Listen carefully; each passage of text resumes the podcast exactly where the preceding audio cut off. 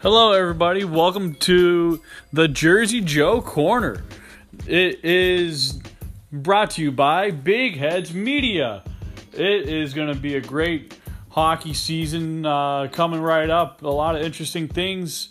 Uh, Anchor.fm will help you uh, start your podcast and get things rolling. It's going to be a lot smoother when you uh, when you get the Anchor app, and it's so much easier to navigate. Even their online website at Anchor.fm is very efficient, and you can do a lot of great things with it.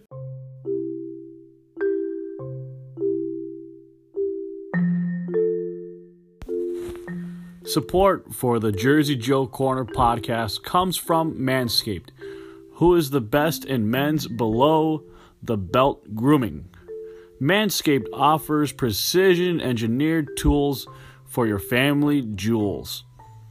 That's why Manscaped has redesigned the electric trimmer. Their lawnmower 2.0 has proprietary skin safe technology so this trimmer won't nick or snag your nuts. Manscaping accidents are finally a thing of the past, and don't use the same trimmer on your face as you're using on your balls. That's just nasty. Manscaped also has the cropped preserver and anti chafing ball deodorant and moisturizer. You already put the deodorant on your armpits. Why are you not putting deodorant on the smelliest part of your body? Get 20% off plus free shipping with the code B I G H E A D S, all caps, at manscaped.com. Always use the right tools for the job. Your balls will thank you. Get 20% off and free shipping with the code Big Heads at manscaped.com. That's 20% off with free shipping at manscaped.com and use Big Heads, capital B I G H E A D S.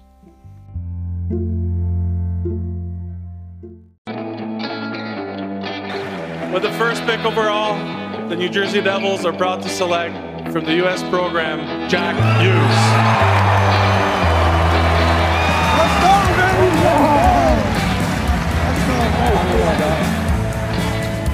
Lays it across. Vatanen drives,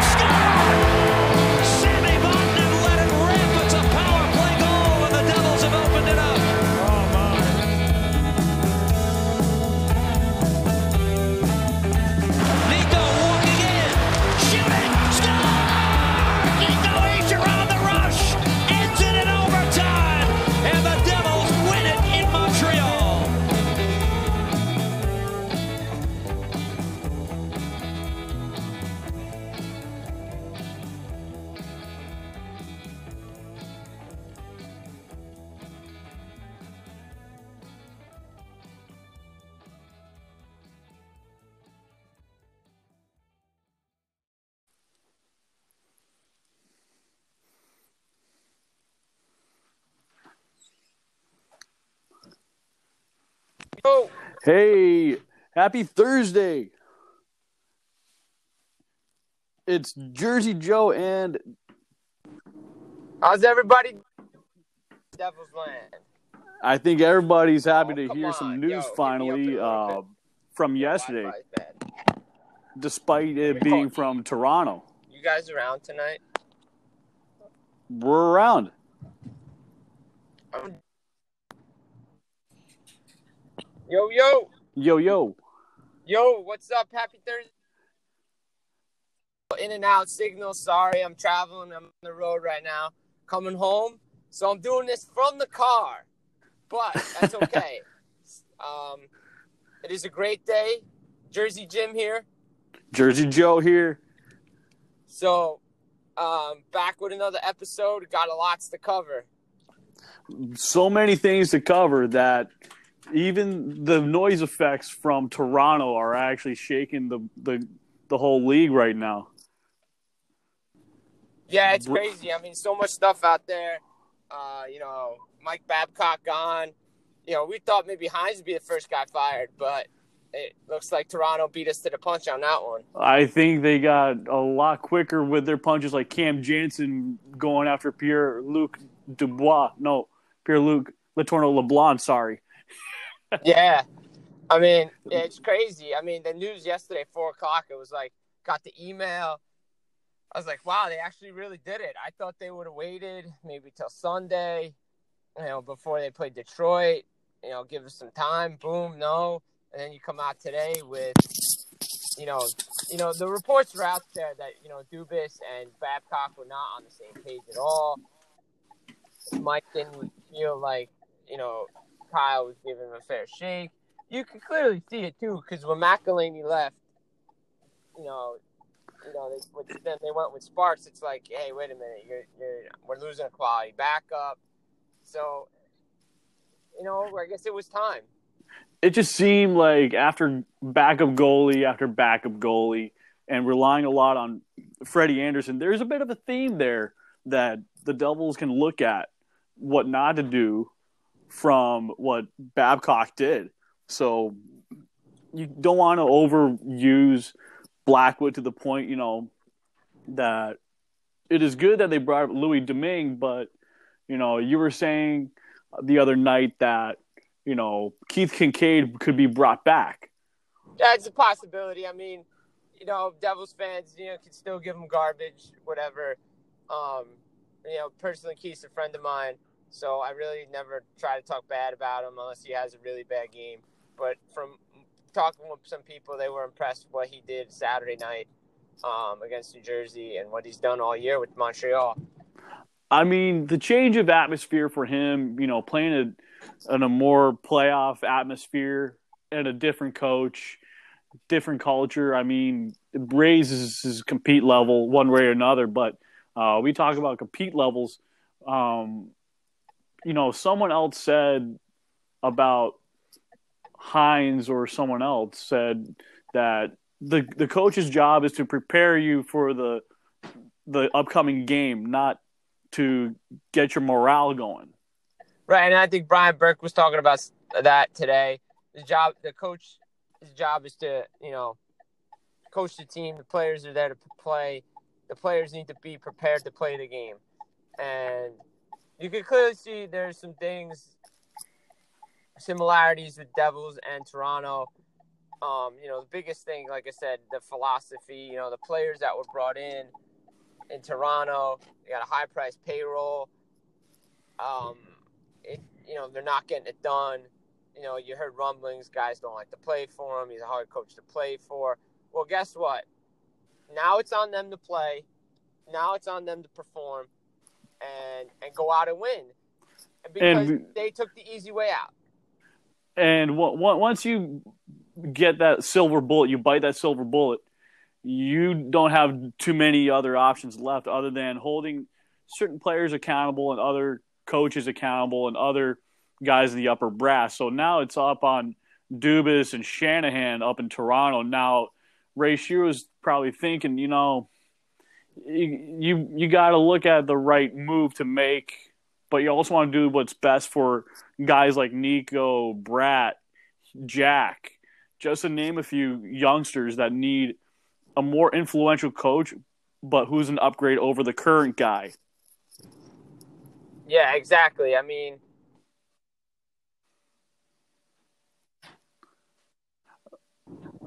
and one of the things is, you know, one of the criticisms with Babcock was he was too stubborn and didn't want to change. The opposite could be said about John Hynes.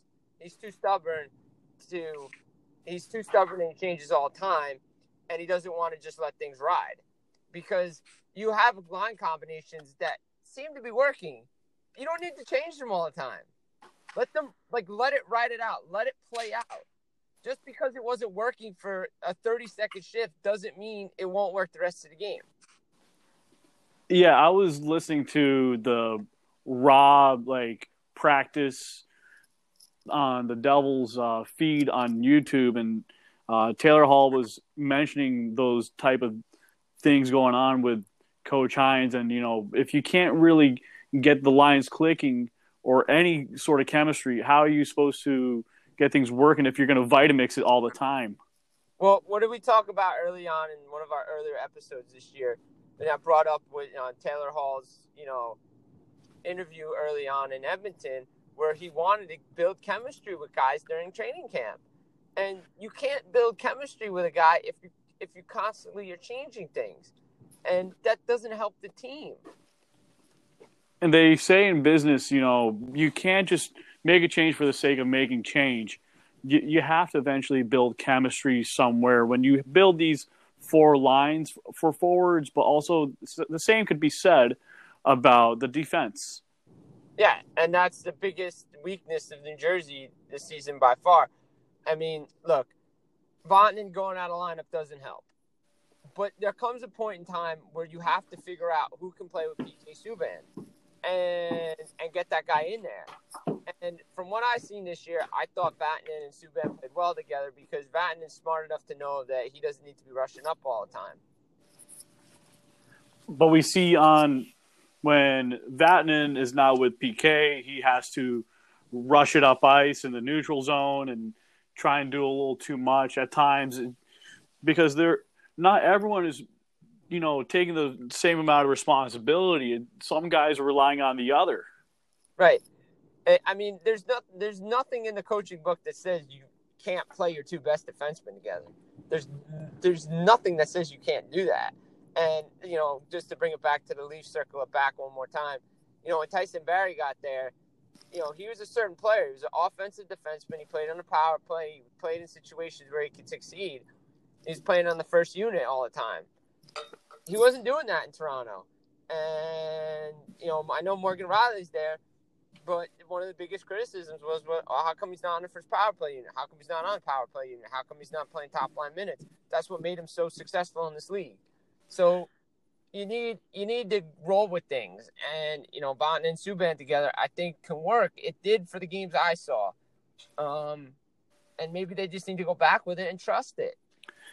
And if I was coaching, you know, in New Jersey, if I was Hynes, I would allow, you know, Taylor Hall, Jack Hughes, Palmieri stick together for the first five, ten games. I would be coaching them, and then I'd do the same for every other line and you know, except I won't be playing Hayden as much. But um, Rooney is currently out as a extra Yeah. skater. Yeah, I know he's actually he's actually uh, on the IR today. They placed him retroactively to when he got injured. Um, since he had been day to day, but he is on uh, injured reserve as of today. So This could be good news for uh, Boqvist. It could be, yeah. I mean, it all depends on how these line combinations are put together. I'm not going to read into them as much today. As, Closer to Friday. yeah, if if if they do the same thing tomorrow, then I got to start to wonder. I mean, look, there comes a point in time where, as we said, the Leafs decided that it was time to make a change. At what point did the Devils decide, hey, this isn't just wor- this isn't working out anymore? Because there were numerous opportunities to make this coaching change, and they haven't done it. And you know, we hate to sound like broken records, but like we tell our listeners, you know, when when you're building a team or rebuilding a team and you want to move up, uh, you and I can agree to disagree. I think Babcock, you know, he has a track record of improving a team that's underperformed from eight from eighth to third in the Atlantic, and done really well. Made them a 100, 105 point team, but they they as in the Maple Leafs in the playoffs weren't that successful, uh, blowing games to the Bruins. And you and you cover the Bruins on Boston Hockey Now. Yeah, I mean, look, I will say for the, the guy, you know, he's a good coach. He really is, and and I hope people don't take this the wrong way, but the so-called best coach in hockey got out-coached twice by Bruce Cassidy. in And Cassidy, of Bruce Cassidy, the head coach of the Boston Bruins, twice in Game Seven of the first round. I think the I think and and listening to Toronto radio, I think the writing was on the wall after they lost last year in the first round. You're you're going home up three two. You play a perfect road game. You have the lead in game six, and you lose it, and then you lose again in game seven.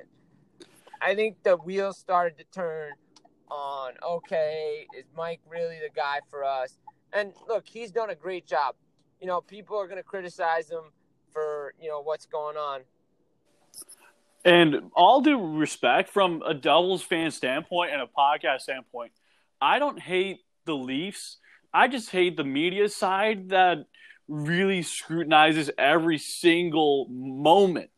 I just feel bad for the personnel for the Leafs that you know they try and succeed, but it's hard for them to do certain things with such a closeness. Like it's like smelling fresh cooking, but still the chef somehow gets the biggest criticism.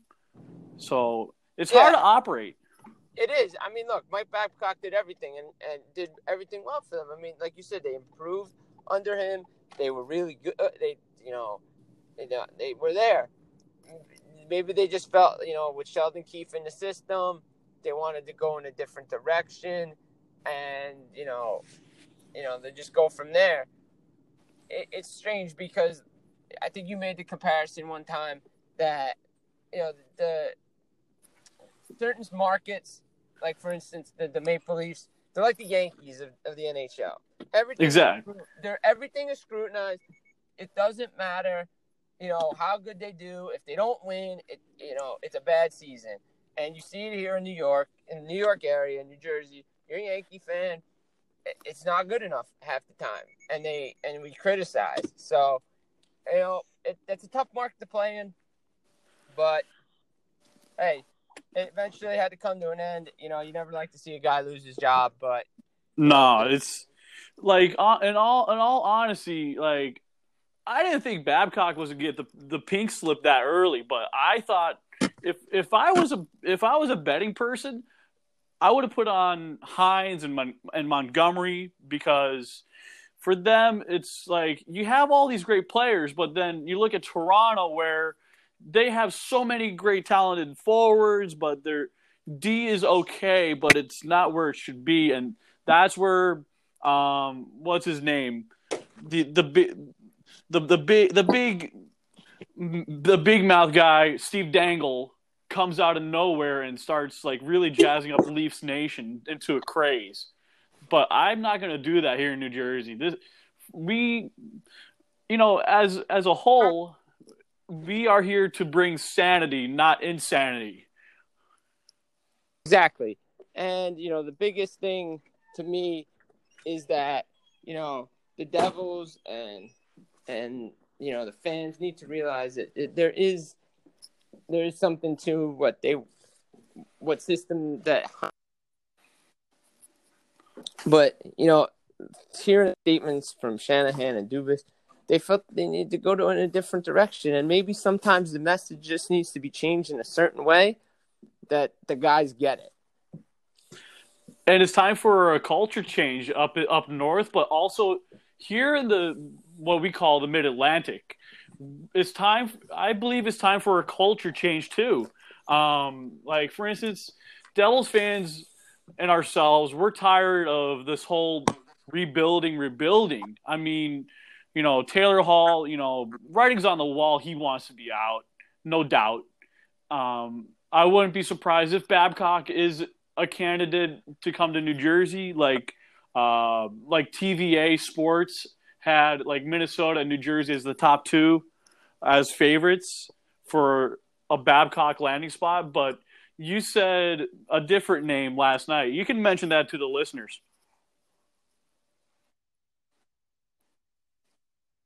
Uh, Dan Bylsma, he could be a fit considering, you know, the Penguins affiliation with, you know, Shero. Ray Shero. Yeah, but I mean, look, it doesn't matter who it is, but again, try not to be negative here, but you know, you see what Babcock in their performance against Pittsburgh, and they they, they could have canned them the next day. The Devils played so well against the Penguins last Friday, and he came back against Montreal and you thought, okay, and they were playing well against Boston, cut the lead two one, and then they go completely asleep in the third period. And I don't know what is changing from the first two periods into the third period because nothing should be changing. Yet they got completely annihilated. They, it's like what what's what stupefies me or dumbifies me is like the first two periods. It's like Boss is up two nothing in the first, but you hold them to the point you get to the second period. It's like two one, and it, it's it's getting so close. Like you're thinking, okay, can we come back again? Maybe, but then it's like you get into the third period. Hynes must say something every other second intermission that must mix in, you know, the psychology of the team. And I, I wish Dr. Amy, I was just sending you that uh, podcast episode about Dr. Amy Kimball, and it usually depends on the personality and the character of the individual players. But I do think it's also the coach that needs to be held responsible. And Abs- absolutely, hundred percent agreed. Um, coaching coaching does need to be responsible. Players need to be held accountable. Um, you know, all that just goes. You can't fire the players. Well, what do you do? You fire the coach. So, I guess I guess that I guess that's the path that those are possibly going down. Um, I, I think they're going to be the second team to make a coaching change. something's got something's got to change because again you win two and then you play okay but then you get annihilated in the third period and it's the third period this entire season that has completely been um just been bad for them blowing leads everything As much as I agree or disagree with my own editor, Nick Volano for Pucks and Pitchforks, he's like, everyone's overreacting towards the Boston Bruins. I know the Bruins are a grade A maple syrup team, but you know, there comes a time where you should not have these brain farts in the middle of the third period. I mean, there's no excuse to let let loose on the on the gas and then put on the brakes all of a sudden. Then you get rear-ended by the other team, destroying you in Look. your own building. look did boston look they're still a good team even without patrice bergeron but they were in the game you were in the game. You got another late third period goal like you did against montreal and everything just goes completely side sideways. What changed? Must have been something in the locker room or on the bench. I don't know. Look I'm, because just just speculating like I don't know. I don't care if it's the Taylor Hall thing. I don't care if it's Hynes's ideas whatever's going on you know it's got to be Tommy Fitzgerald's call to tell you know Ray Shero what's going on because you can't have this linger on so so far I mean you have a Amanda Stein writing breaking news Miles Wood gets a haircut who gives a bleep yeah who cares about that Who cares? Come cares? on. Who cares about Miles Wood and what he does with his hair? I don't care that he got a haircut. Personally, I, don't I- really give a crap. I, you know what I said? Miles Wood, get back to scoring. Exactly. Like that, that doesn't matter to me. What matters to me is, you know, wh- what what is this team doing? Performing well? Are they performing well? And look, The- tomorrow, tomorrow they go in, they play Pittsburgh. Uh, I mark my words, they will figure out a way to beat them because they do. It, it it's it's all on their bread and butter. They know how to win against a Pittsburgh team, no matter how good or how terrible. They know how to beat that Pittsburgh team. It's in their blood. Right. So then, what do you do the next night against a bad Detroit team? You got to play them really wisely because you can't let a scrappy Bertuzzi boy, you know, take away the sight of whether it's Louis Domingue or Mackenzie Blackwood or whoever you put in net. You got to keep him sh- shoved away from your goaltender. You can't allow it. You can't allow odd man rushes. You can't be sloppy against a Detroit team where Robby Fabbri looked fabulous in his debut. You you you can't overestimate. Like I know the Rangers beat the Capitals, but that was because you know Lundqvist stole a bunch of really good goals against in a four-one Yeah. effort. That was But- great, eff- great effort by him. But if it wa- if it wasn't Lundqvist on his strong night and he came on his average night, it could have easily been six to one in favor of the Capitals. Like same story could go for uh, throwing in, let's say Mackenzie Blackwood versus, let's say, Team B. You know that that could have been make or break for Hynes. Look, I mean, we, Blackwood has done some good things against against um, Boston, and he, he he pretty much held his own except for the third period. Um, Blackwood's been playing good, and you know, there's a possibility that he goes back to back again this weekend. There's a possibility. It hasn't been ruled out yet.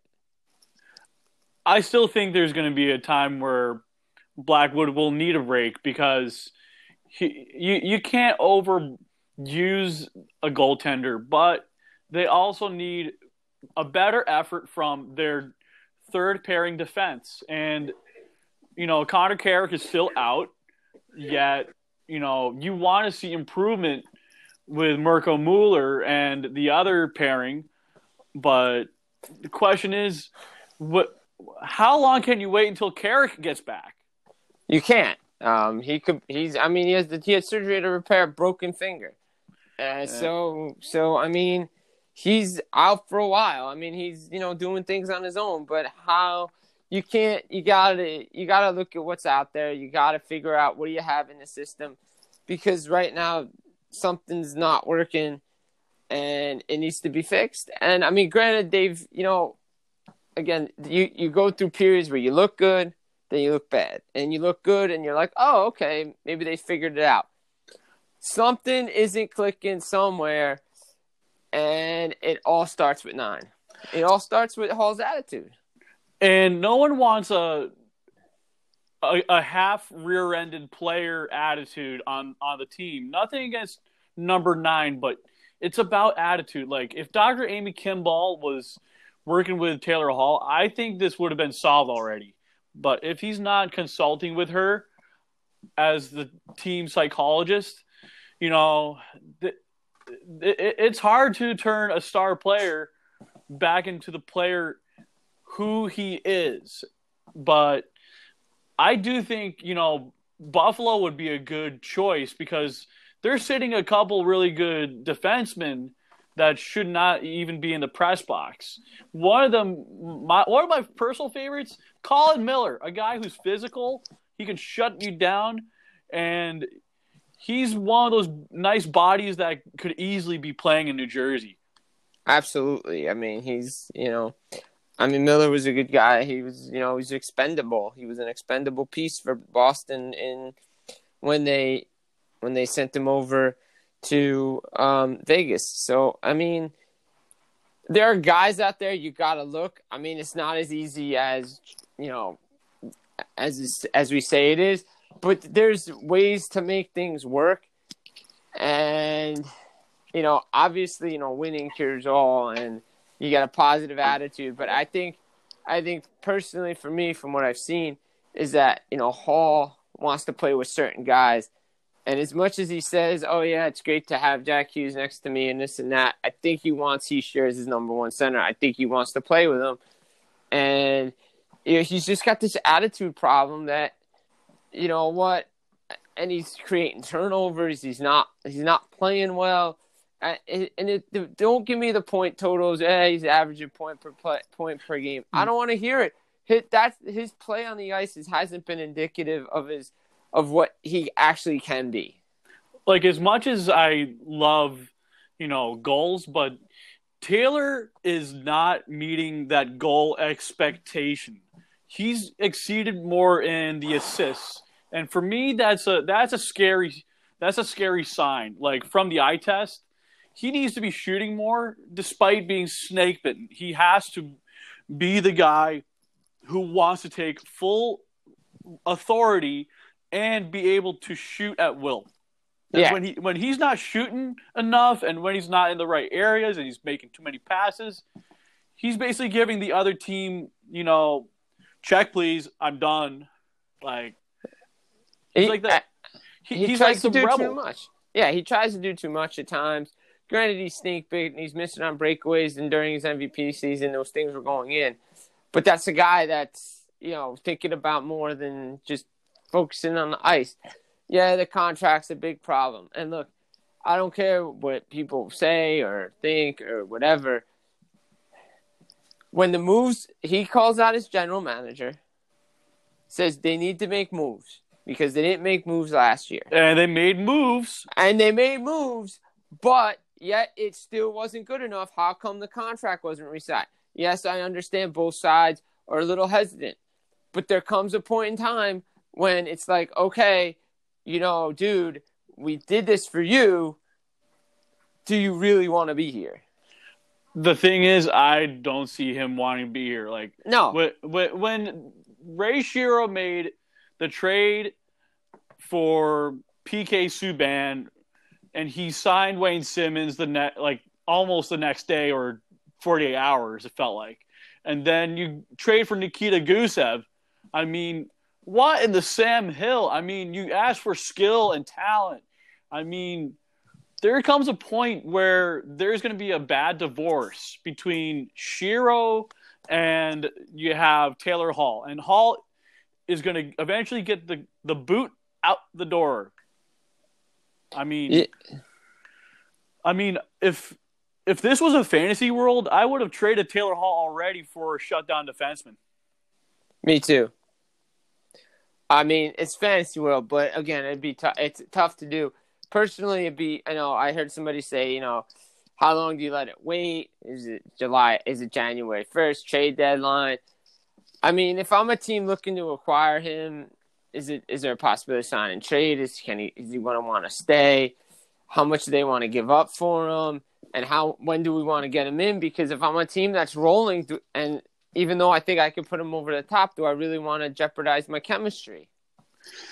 there comes a point where Darren Ferris is going to get so many interested teams uh, about his client and saying, I want a guaranteed sign and trade, and I will pay you the extra money, but I want to give New Jersey a fair enough contract to get your client.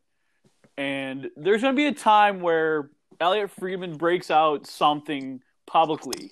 And I'm going to put this on the record because there's going to be no reason that we're going to get John Tavares or anything else like that. Ray Shero is a wheeler dealer. Even my brother-in-law, who said that, who is a longtime Penguins fan from Pittsburgh, said that about Ray Shero when he first became part of New Jersey. So I'm just putting that out there that something good is going to happen that Shero is going to do for us, and, I'm, and well, I mean, it's going to occur. I mean, I mean, look, the process has gotten started. I mean, we can jump around hoops, but I guess we should. The next thing we need to talk about is since Shero likes to make moves, he made a move the other day, and it wasn't. It's not like it was.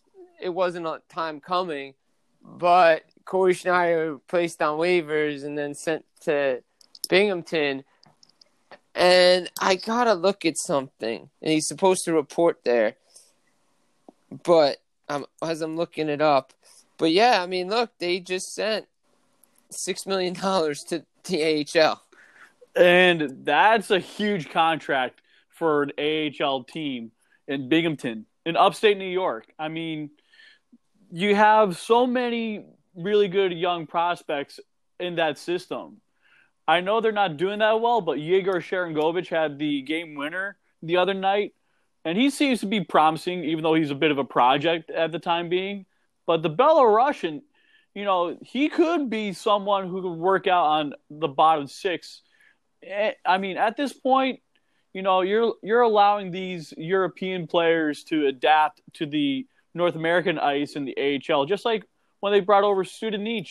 Um, well, he's not much of a project, but he's been on North American ice a lot longer since he was part of uh, the Hamilton Bulldogs, if I recall correctly. Yeah, I'm just trying to see any moves. No, they had. There's no uh, no moves yet because Cormier is, is still up with the team, um, with Binghamton. So, but I know from talking with people inside, um, yesterday it was interesting. They gave him an extra day to get his things together, um, and get his house in order because apparently this is not just a conditioning stint, and it's not and it's something that's he might be there for a long time. So there, there's going to have to be someone else babysitting Jack Hughes for the time being. It's crazy. I mean, look, I, when I first saw the news, I'm gonna be honest. I said, "Oh," when I saw Domingue come up, I was like, "Oh, well, here we go, Schneider, something with Schneider," and and you know, it started to pick up. My first thought was, "Ooh, unconditional waivers, potentially a buyout, maybe a trade, something," and then then they just say regular waivers, and I said, "Oh, okay." But the interesting note was that Cormier was up, and it was like, okay, well, and then I read reports out there that it says if since Cormier is there, he can't report um, something with the AHL rules, and I was like thinking to myself, there's got to be something more to this story. There can't, it just can't be him going to Binghamton, and and I and I was talking with somebody, and they said, do you think he doesn't report? And I said, that's a possibility. It just seems like, you know, let, let me reverse the clock back to 2013. You know, I was watching that 2013 NHL draft at my old apartment, and I didn't think, you know, Lou Lamoriello at the time was going to make the trade. But as it got closer to the ninth overall pick, you know, Gary Bettman comes up and he says, "You want to hear this?" And then everyone starts booing. He goes, "You might want to hear this." New Jersey trades their ninth overall selection to the Vancouver Canucks in the Or NHL Cory draft Schneider. in exchange for Cory Schneider. And so I was like, "What?" Every like I know everyone Yeah. was in shock at that time. That was a that was a steal, as Pierre McGuire noted. But it feels more like a, a reverse steal if you look at it the past two seasons with Bo Horvat starting to turn out really well. Even though, Yeah. um, what was it, um, McGillis, Mike Gillis, uh, Yeah. who who was the GM at the time, he he won that trade basically to in today's date.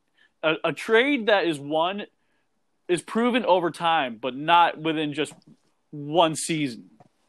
Yeah, I mean, at the time, I said it at the time when I was I was there live. I said to somebody, I said, "Lou's just saved his job," um, because you know everybody knew what was going on that season, and you know time time was ticking on him, despite them going to Stanley Cup final in 2012. I felt that Lou Lou had just saved had, had saved his job for a couple of years because at the time you're like, okay, you got Schneider and Brodeur to Schneider, it's fine.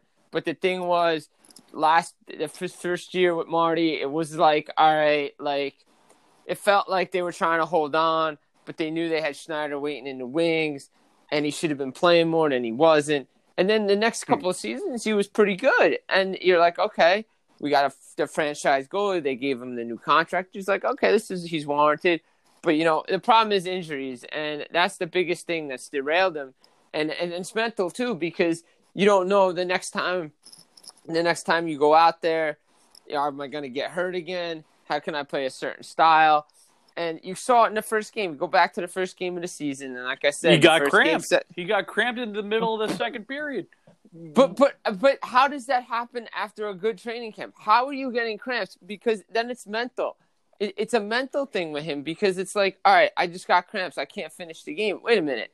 You have a whole third period to, to recover. You have 15 minutes. You can get rid of cramps. You can play. And the Devils were playing well. He like honestly, while telling our listeners, well, for those of you who didn't watch that first game, it was opening night versus Winnipeg. So for the first, you know, one and a half periods of three periods, Cory Schneider was looking phenomenal and he was looking very good. And then something just happened, and my coworker goes, he texts me, "What the hell happened?" You know, text me or else I'll ship you to Massachusetts. I said, I was like, Yeah. please. I was like, please, Frankie, don't, man, please. Like, and the and as it got closer, I asked someone to look on their phone, and she said, "Oh, Schneider has an injury." I was like, "What?" It's either a lower body injury or, and then someone else put out there that he had cramps. I'm like, "What?" I should have had some pickle juice. Yeah, I mean it's it's crazy because you know you're not supposed to be getting cramps in the first game of the season, but he did, and then you know obviously you see Blackwood. I mean, writing was on the wall too. I mean, Blackwood been playing well when he came in. You know, he played again. Second, he played two out of three weeks where there was back to back games he played in them, and it's like all right, and then now he might do it again. So you, obviously the Devils were moving to Blackwood. I mean, eventually I knew Blackwood would become the starter. I didn't think it was going to be this quick, but you know, hey, it happens. You just hope a guy like that can get back to it. I don't know. I think his, as I wrote, I think his chapter with the Devils is over. I think I believe it is. I think they're figuring out a way. I think this is their way right now to get to the expansion draft because obviously I've been told and I've been saying it, they're going to expose them at that time or they're going to try to find a trade partner. I honestly, well, from opening night, just to tell our listeners, uh, my one coworker was like, "What's going on with?" This is another coworker of mine. He goes, "What What is going on with Cory?" I said, "Honestly, he's looking like his old, not so good self anymore. Look to him to be a buyout. I can't see him being used in the expansion draft because the way it's his health and his lower body." I just and the men and the mental side. Back to Amy Kimball, you know, it's all about the mentality and the personality. And if the personality can't have the mental side, you know, be equal into that portion, you you can't get the same guy you got in the first couple years when you traded for in Cory Schneider. I just I just can't. But there's gonna be a time where you're going to see Gilles Senn come up in the first couple seasons after he's done with Binghamton. I just think you don't want to expose him uh, so soon before the Seattle uh, expansion draft. Yeah, I mean, you, you can't you can't you can't expect a young guy to come in and, and do it all. I mean, look, the Blues. The, the reason the Blues did, they were a good team. They just decided, hey, we got to ride Binnington. It, it, it's going to come to a point where, all right, do we ride the kids and let them just play it out? Same with Blackwood, just ride them, just, just f and ride them, and just just be like, all right, this is what we're going with, and just ride everything, or are we just going to keep piecing things together and trying to figure out, you know, all right, can we salvage the season? It's going to come to a point where it's going to be like, all right, if we're out of it, we're out of it, and that's it. I'll say this if we're more than 10 points out in the middle of December, I am calling teams to trade for Taylor Hall and trade Wayne Simmonds. As much as I love Simmer, I believe he deserves a better fate.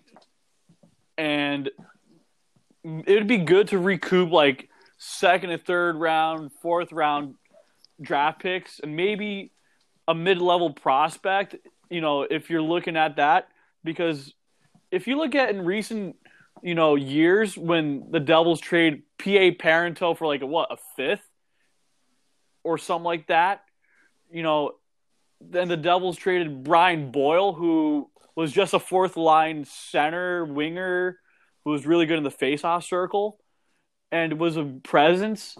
You know, that got us a second rounder. I mean, there, Wade Simmonds could easily fetch us a second if we're basing off last year's uh, returns on investment. Yeah, and the Devils could be, the Devils need to be getting you know picks back because obviously they don't have many. Um, I mean they still have a lot, but you want to get value for these guys, and you know Sim- Simmonds is one guy that you can get value for. Hall is another one. Do you look at Vatanen to, to to see if what value you can get for him. Um, you know, there, you know, it it all depends on what you're looking for, what you want to do, how much surgery do you want to do. Do you want to go like take another step back and then go forward? Or do you want to become Edmonton? You got to figure out how you're going to play, what style you want to play, who's going to be the coach. It's just so many factors being involved in this thing, and the Devils just are just like, all right, they're just they're they're not meeting expectations.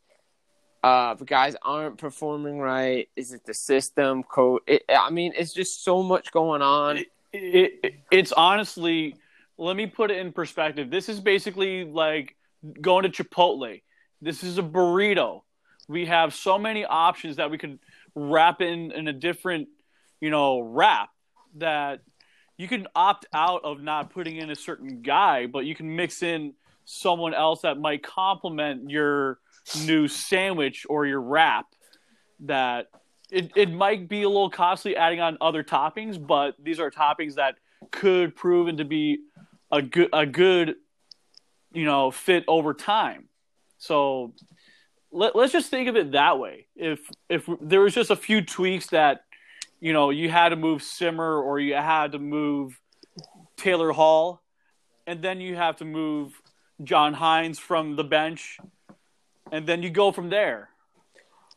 and and that's the key like it, it, it when is it going to be time to address the coach and the style of play and why isn't it working and what can they do differently in the third period and why do they only play so well in the first two periods and then they just go just something changes it, it's there's going to come a point and they're probably looking at it now it's like okay if babcock can be fired Hynes maybe- can be fired. Exactly. I mean, if the message isn't getting clear and then the players are not listening to the message, maybe it's time for a change.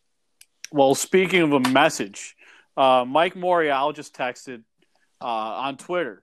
He says Taylor Hall says he needs to step up and produce for NJ Devils.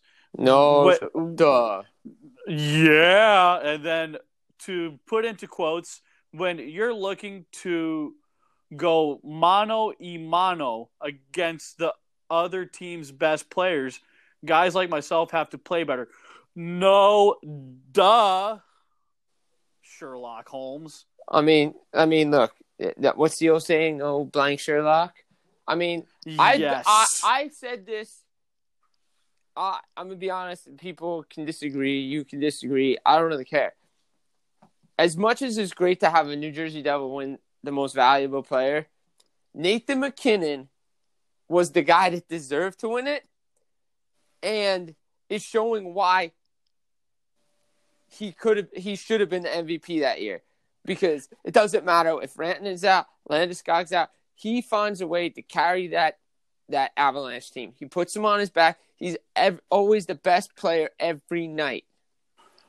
And uh, to put in perspective, for those people who are still on the Kaapo, Kakko, Jack Hughes debate, this is why Nathan MacKinnon went first overall. Because a center who carries that line is the guy that you build your franchise around. And it's not a knock against the wingers like uh, Alex Ovechkin type, who did go first overall and then won a Stanley Cup, but if I had to start, you know, the New Jersey Devils franchise from scratch tomorrow, and you gave me Taylor Hall, Tyler Seguin, and Nathan MacKinnon, I'm picking Nathan MacKinnon. The kid's got speed. He's got determination. He has the eyes to make that line excellent, and he's a selfless player. He he actually cares to build a team around him and he trains with Sidney Crosby, and they're both from Nova Scotia. So anyone in uh, Nova Scotia listening in, or anyone from Canada listening in, please please let us know what you think of the Nathan MacKinnon versus the other two players that I just mentioned. I mean, look, Nate MacKinnon, he's a beast for Colorado. I mean, they got they got a big tilt tonight with Minnesota. Uh, you know, Dallas, two hot teams right now. Dallas and Winnipeg going at it, and Big D. That's gonna be fun. And and if people didn't see it, I did a little post on to the Stars.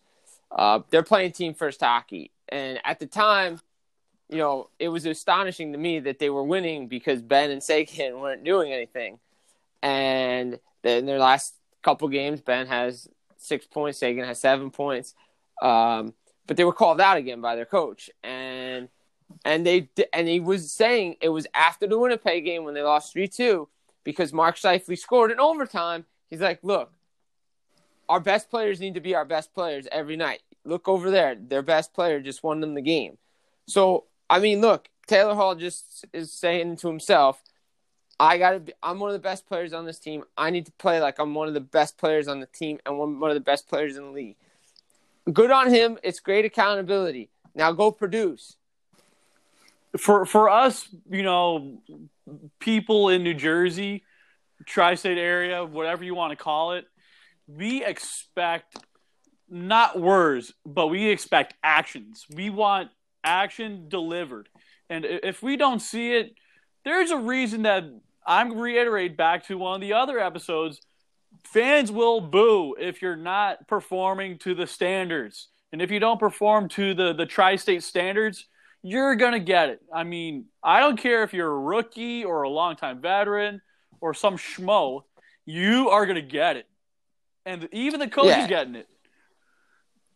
Exactly. And I know ownership. Uh, I know ownership's eventually going to feel it because I know the social media team. You told me that you know they rejected Rich Share with Lou Lamoriello, who oh yeah, doing That- constructive that's a- work. that, that was that was a great story. That's a funny story. Uh, yeah, I mean they look they look at the negative things. They don't want to hear it.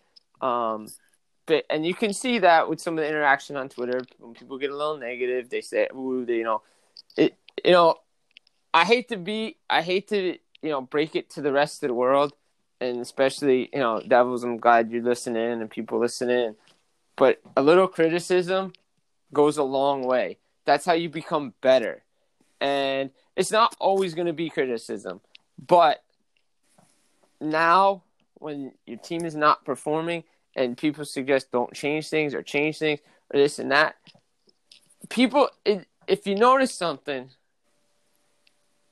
people expect results. When a team is doing well, people are there. When a team is not doing well, people aren't there. Winning cures everything.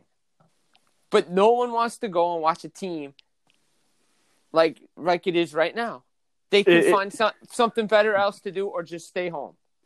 like for instance, I I always talk to a few season ticket holders in person, and you know they they they they talk to me, and I say, you know what, I just can't see A and B around for so much longer. I mean, something's got to give. It's a culture. It's a culture thing. It's a psychological thing. You know, there's so many. There's so many things that need to amend. And when you also, let's say the Devils are in the top 16 of the draft selection again. Let's just say the Devils don't make it into the top three, but they get into, let's say, the top 11. I can see them getting uh, Marco Rossi or Tim Stutzle, you know, those guys, a, a left winger and Stutzle is, a, is actually a pretty good, like, like hard nosed player, will play, you know, tough for a guy's size at five foot nine in the offensive zone, and then, you know, he's a left wing in the in the Deutsche Elite League where Adler Mannheim is. Uh, that's his team, which is Moritz Seider's. And then you have Marco Rossi, the Austrian, who plays for the Ottawa 67s. And he's also a friend of Nico Hischier's. And he plays for a really good Ottawa 67s team. You probably know these names already, but uh, Graeme Clarke and you have Nikita Okhotiuk, who are teammates of his. And I wouldn't be surprised if today was the NHL draft and the Devils select Marco Rossi. That's because he plays a similar style to Nico Hischier, but he's a little bit more of a faster, more shifty, more creative. He does play a similar style to Nico, but he does play those hard nosed areas in the slot, in the crease. You know, you want to see those type of guys with that kind of grit. And when you have the right coach for those players, it makes the best dynamic team you can have. Absolutely, and you want to have chemistry between your players, uh, and that's you know one thing that you, you haven't seen right now. Obviously, you know at times you saw Zacha play with with Hischier, and that was doing well. And then they they went back to Hall, Hischier, Palmieri. Then you saw Hall, Hischier, and Bratt. It got to stick with stuff, it so they can develop things. And sometimes you just got to let it ride out. And I will say, like, you know, you watch the Avalanche, you watch the Hurricanes, you'll see moments where some guy has just his peripheral vision and makes like a a lateral pass or like the other night that pass from Robert Thomas for that nice beautiful goal from like you know a fadeaway pass that was a magnificent goal and an assist that was sick that was on NHL tonight. I mean those are the kind of selfless plays that make a team very exciting to watch along with playing great defense. Mm. Yeah, I mean, you got and look, the Blues. You know, the Blues figure out they're a hot team right now too. They're figuring out they're figuring out how to play better, and but they've built the chemistry, and they're they're really not changing much. Um, with the fact that you know when guys are in and out of the lineup, they know guys can plug right in and fit fit right in because they play a certain way, and and that's what you want to see with New Jersey too. Like, all right, you set your lines, and then there's an injury, but this guy can step right in and play that role. Or if you have to shift somebody up or down, they can do it. Right now, it's just mismatch everything, and we're just putting in a, a blender and seeing what comes out, and we're not sticking with things. And that's the most frustrating part because at times you see lines together and they're playing well, but the, minute they just don't do anything, it's like, oh, well, we they're not, they can't be together anymore. No, they just had a bad shift. Okay, it happens in hockey. Like I, I've played uh, in on teams where all right, the, the line mates I had, you know, we just had a bad shift. It happens. The coach wasn't like he would tap us on the shoulder and be like, "Hey, what happened there?" Be like, "Hey, we just had a bad shift, got pinned in, didn't get generate much," and he'd be like, "All right, we're gonna put you out there again," and and you know, th- and then the next shift we realize, hey, what mistakes we made, and we're back doing what we're doing. and it, and it reminds me like when I would play floor hockey in a competition. So it reminds me like when I would have a couple of teammates, I would say, you know, switch a wing or pass it to me on my on my left on my left wing side and maybe I'll go uh, five hole on someone or I'll go uh, shoot it in one of the corner spots. I say just get just get traffic up front. Let me let me take care of business. Let me let me do my snipe my sniping, and if and if it bounces, just tip it in. And that's the kind of thing that a coach, good coaches understand from really smart players is that they will take the authority, they'll stand up, and they will, you know, take charge of the play. And when you don't have a coach that allows that sort of chemistry and creativity, it's hard to win, and it's hard to, you know, break through. Yeah, uh, you know, I got you know, I was up at the after we, you know, after my team performed uh, Friday night, you know, did well. I didn't really change much. You know, it was a pretty dominant game. But then I played on Saturday in the charity game, and you know, it was fun. Mustache Classic. We raised money for you know mental health, health awareness, suicide prevention, cancer, all the fun stuff. Close game going into the third. And we would go down a couple of goals. The guys I were playing with, you know, they weren't bad guys. We were generating some things. But I noticed there was a player on the second line that we were playing with, and I said, "Hey, come up with me and play with me." And I said to my and one guy, I said, "Look, we're just gonna try to just roll with it. We're gonna go put a power line out last couple minutes, see what happens." And ended up winning the game because we just put the players together. That's okay to do, but you can't be doing that.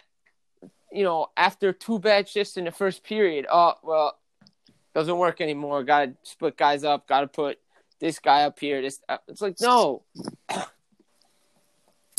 Like honestly, do you see Team Canada switching like for Mm-mm. instance, like their top line? No, they keep it together. They know who knows each other. Like for instance, Lafreniere is playing on a really stable first line with one of last year's uh, right wings.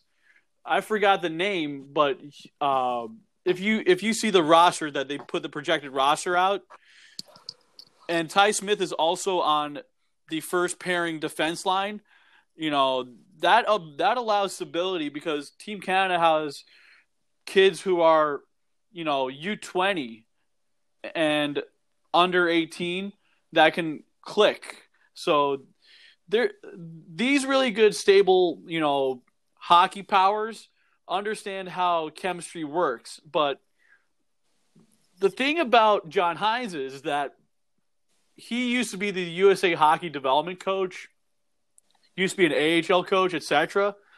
But he doesn't quite understand what it means to be an NHL style coach. But he's a rebuilder coach. But right Yeah. now things things are backfiring. Yeah, I mean, I, I, and I've talked with people. It seems like he was better when he did more with less, and he can't, and he's doing less with more. And for people to understand is when he first came in, the Devils didn't really have a lot. They really didn't, and the team was very competitive. They they played well every night. They were hard to play against. This team is not hard to play against. I and I've said it. I've said it multiple times on Twitter. Wrote it in many articles. I see teams like Detroit, teams like Columbus, um, Kings, even lately, teams that are at the bottom of the lineup. Minnesota, another team out there. You know, Sharks are figuring it out. Nashville's, you know, they're, they're you know sputtering, but it doesn't matter what the score is. They're never out of a game. They're just never out of it. They always play hard, especially Detroit and Columbus. And Columbus, I said at the beginning of the year, could be one of those teams competing for a, a playoff spot. Granted, they lost a lot of guys, but you know when you have a coach like Tortorella there, you know Blashill's out in Detroit, but you have Steve Yzerman there. Their their their their games are close. Yeah, they may lose, but they're they're not getting blown out. They're playing well, and and that's what you want from New Jersey. And and if we had more coaching stability, I said, you know, if Hynes got to be pink slip tomorrow, I think temporarily it goes to uh, Tommy Fitzgerald for the least amount of time. But I I think Guy Boucher is one of those candidates that comes in as the fixer, and then you go into the offseason, maybe Dan Bylsma agrees, or Babcock, who knows? I mean, there's so many ideas out there that you know, ever since Babcock got fired yesterday, there's I put in one of my articles about in the Puck Authority saying, you know, there's like, well, I've actually put on the Jersey Joe podcast account. I put that there will be a, a ripple effect in the coaching market. So it's it's going to occur. Yeah, and uh, look, eventually it's gonna happen. Just don't know when when the tipping point comes, if the tipping point comes. But if this team, with this expectation, and and I said too, can you chalk it up to guys? You know, you have new faces in there, so could you chalk it up to guys not understanding a system, not you know clicking together, build, but that's the point of building chemistry so they can understand the system and not get adjusted. A lot of guys that are trying to do too much. PK's one of them. Taylor's another one of them. That they think they, they need to do all this stuff, but then mistakes happen. So put guys with guys that are comfortable, let them perform, and see where it goes. And so, per BBM Hockey, uh, better know. Okay, so they put out under Ben Misfelt Team Canada projected roster for the World Juniors: Alexi Lafreniere, Joe Veleno, Thomas, Cole Perfetti, Quinton Byfield, Dylan Cozens, Alex Newhook, Connor McMichael, uh, Lavoie, uh, Liam Foudy, Ty Dellandrea, uh, Noel, uh, and then Peyton Krebs as their uh, as their 13 uh, forwards. Bowen Byram as their defenseman, along with Ty Smith on the same line. Uh, Jared McIsaac. You have Drysdale, who's available in this year's draft. You have Ball and JBD, and then you have Thomas Harley and then you have Jones and Rodrigue in net, and then you're missing in the NHL is Barrett Hayton, Kirby Dach, and Dobson. So that's a formidable lineup for Team Canada. They look. It, it looks like on paper that they might win the whole thing, but uh, it it could be something that might be a like one of those top two medals at the minimal. Yeah, yeah. I mean, look, we don't know what we don't know what the uh, we don't know what um, Sweden, Finland rosters are going to look like. Uh, the Team USA, obviously, we don't know what their roster is going to look like. Who's getting invited where? So, I mean, it's going to be interesting to see, but it's going to be fun. I mean, look, Devils tomorrow night. Bring it full circle here. Devils tomorrow night. They got Pittsburgh team they've beaten in the past.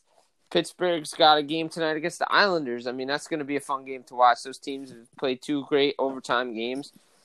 So, you know, I, I think I expect that one, as I wrote today, and my predictions sure to go wrong, that that's going to go to overtime somehow, uh, because the last two games have.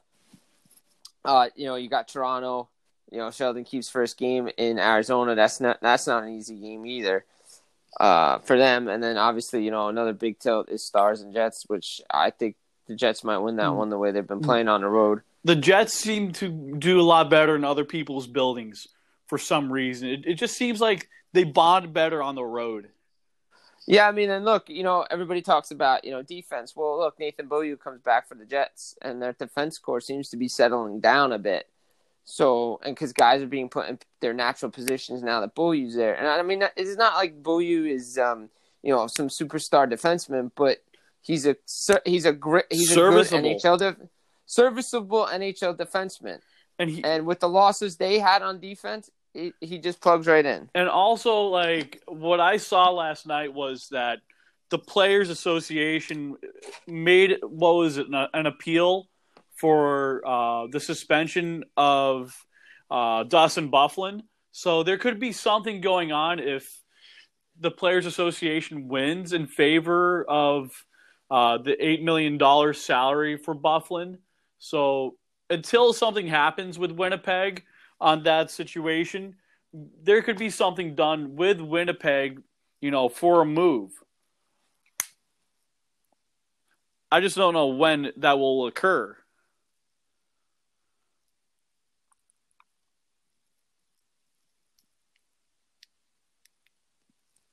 Jimmy?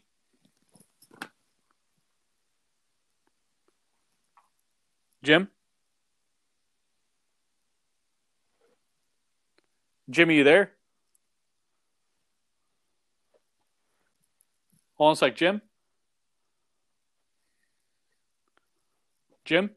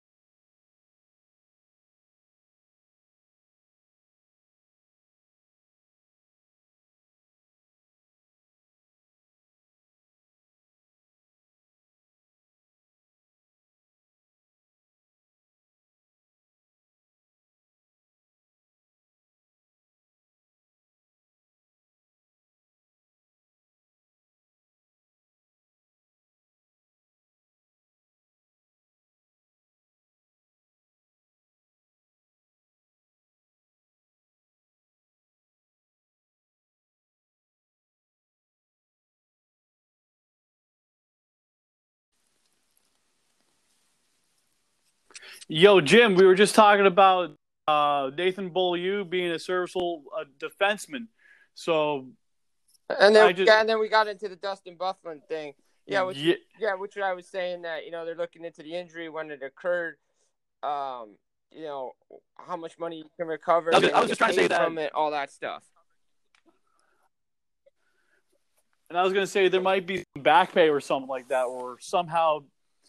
I mean, they just had the uh, what was it? The the players union and the uh, the the GM meeting Yeah. recently, and it seems like you know they're going to test that and see how that goes, and maybe after that sort of dust settles for our listeners, once that dust settles, uh, it seems that you know other teams can try and you know pick up someone off Possibly. of Winnipeg. You know, we'll see where, where it goes. I mean, Winnipeg right probably not going to right now going to do too much because they're winning and you know things like that. They got they really don't they really can't do too much things right now.